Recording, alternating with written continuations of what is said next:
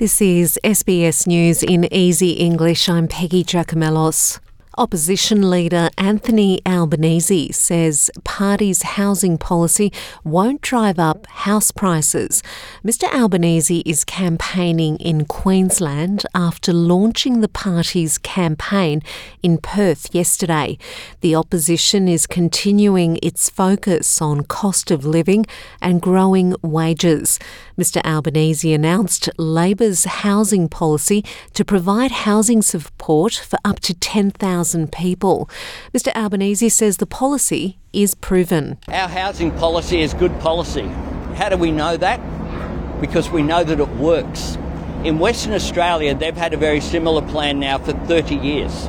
What it's done is enable people to get into housing who wouldn't otherwise get there, and it's also produced a return to the government. An Afghan mother has asked the Prime Minister for help to fast track visas for family under threat from the Taliban. The federal government has set aside 26,500 places in the humanitarian program for Afghan arrivals over the next four years and 5,000 places for family members.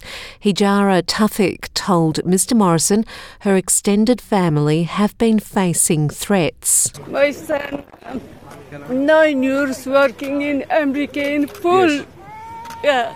Maria, Maria Yeah. will be able to work with Yeah. you. We are bringing Help thousands and thousands of people from Afghanistan. 16,500 we'll be bringing, and uh, we will do everything we can. Qantas has announced a major aircraft order that it says will shape its future. It will order 12 Airbus A350 aircraft capable of flying direct from Australia to any other city, including New York and London, starting from Sydney in late 2025. And under another project, the airline will order 40 new narrow body jets starting late next year for domestic use. Qantas says all the planes will have lower emissions and less noise.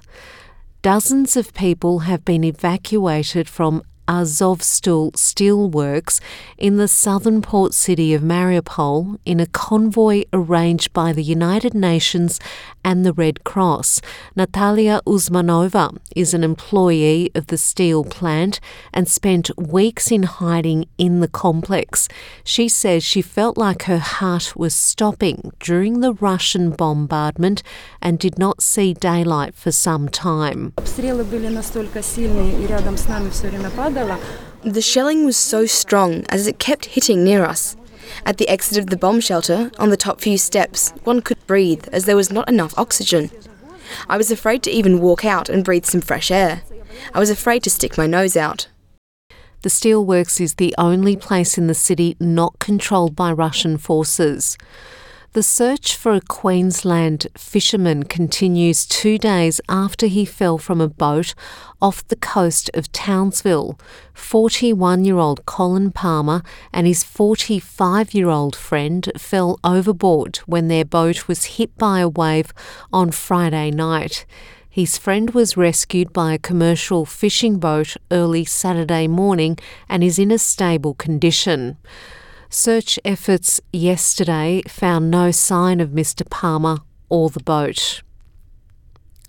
In football, former Socceroos coach Ange Postecoglou has been named Manager of the Year in Scotland. In his first season working in the country, the Australian is closing on the Scottish Premiership title with Celtic. Celtic have a six point lead on Glasgow arch rivals Rangers with three games to play. They are undefeated in their last 29 games in the Scottish Premiership. And that's SBS News in easy English.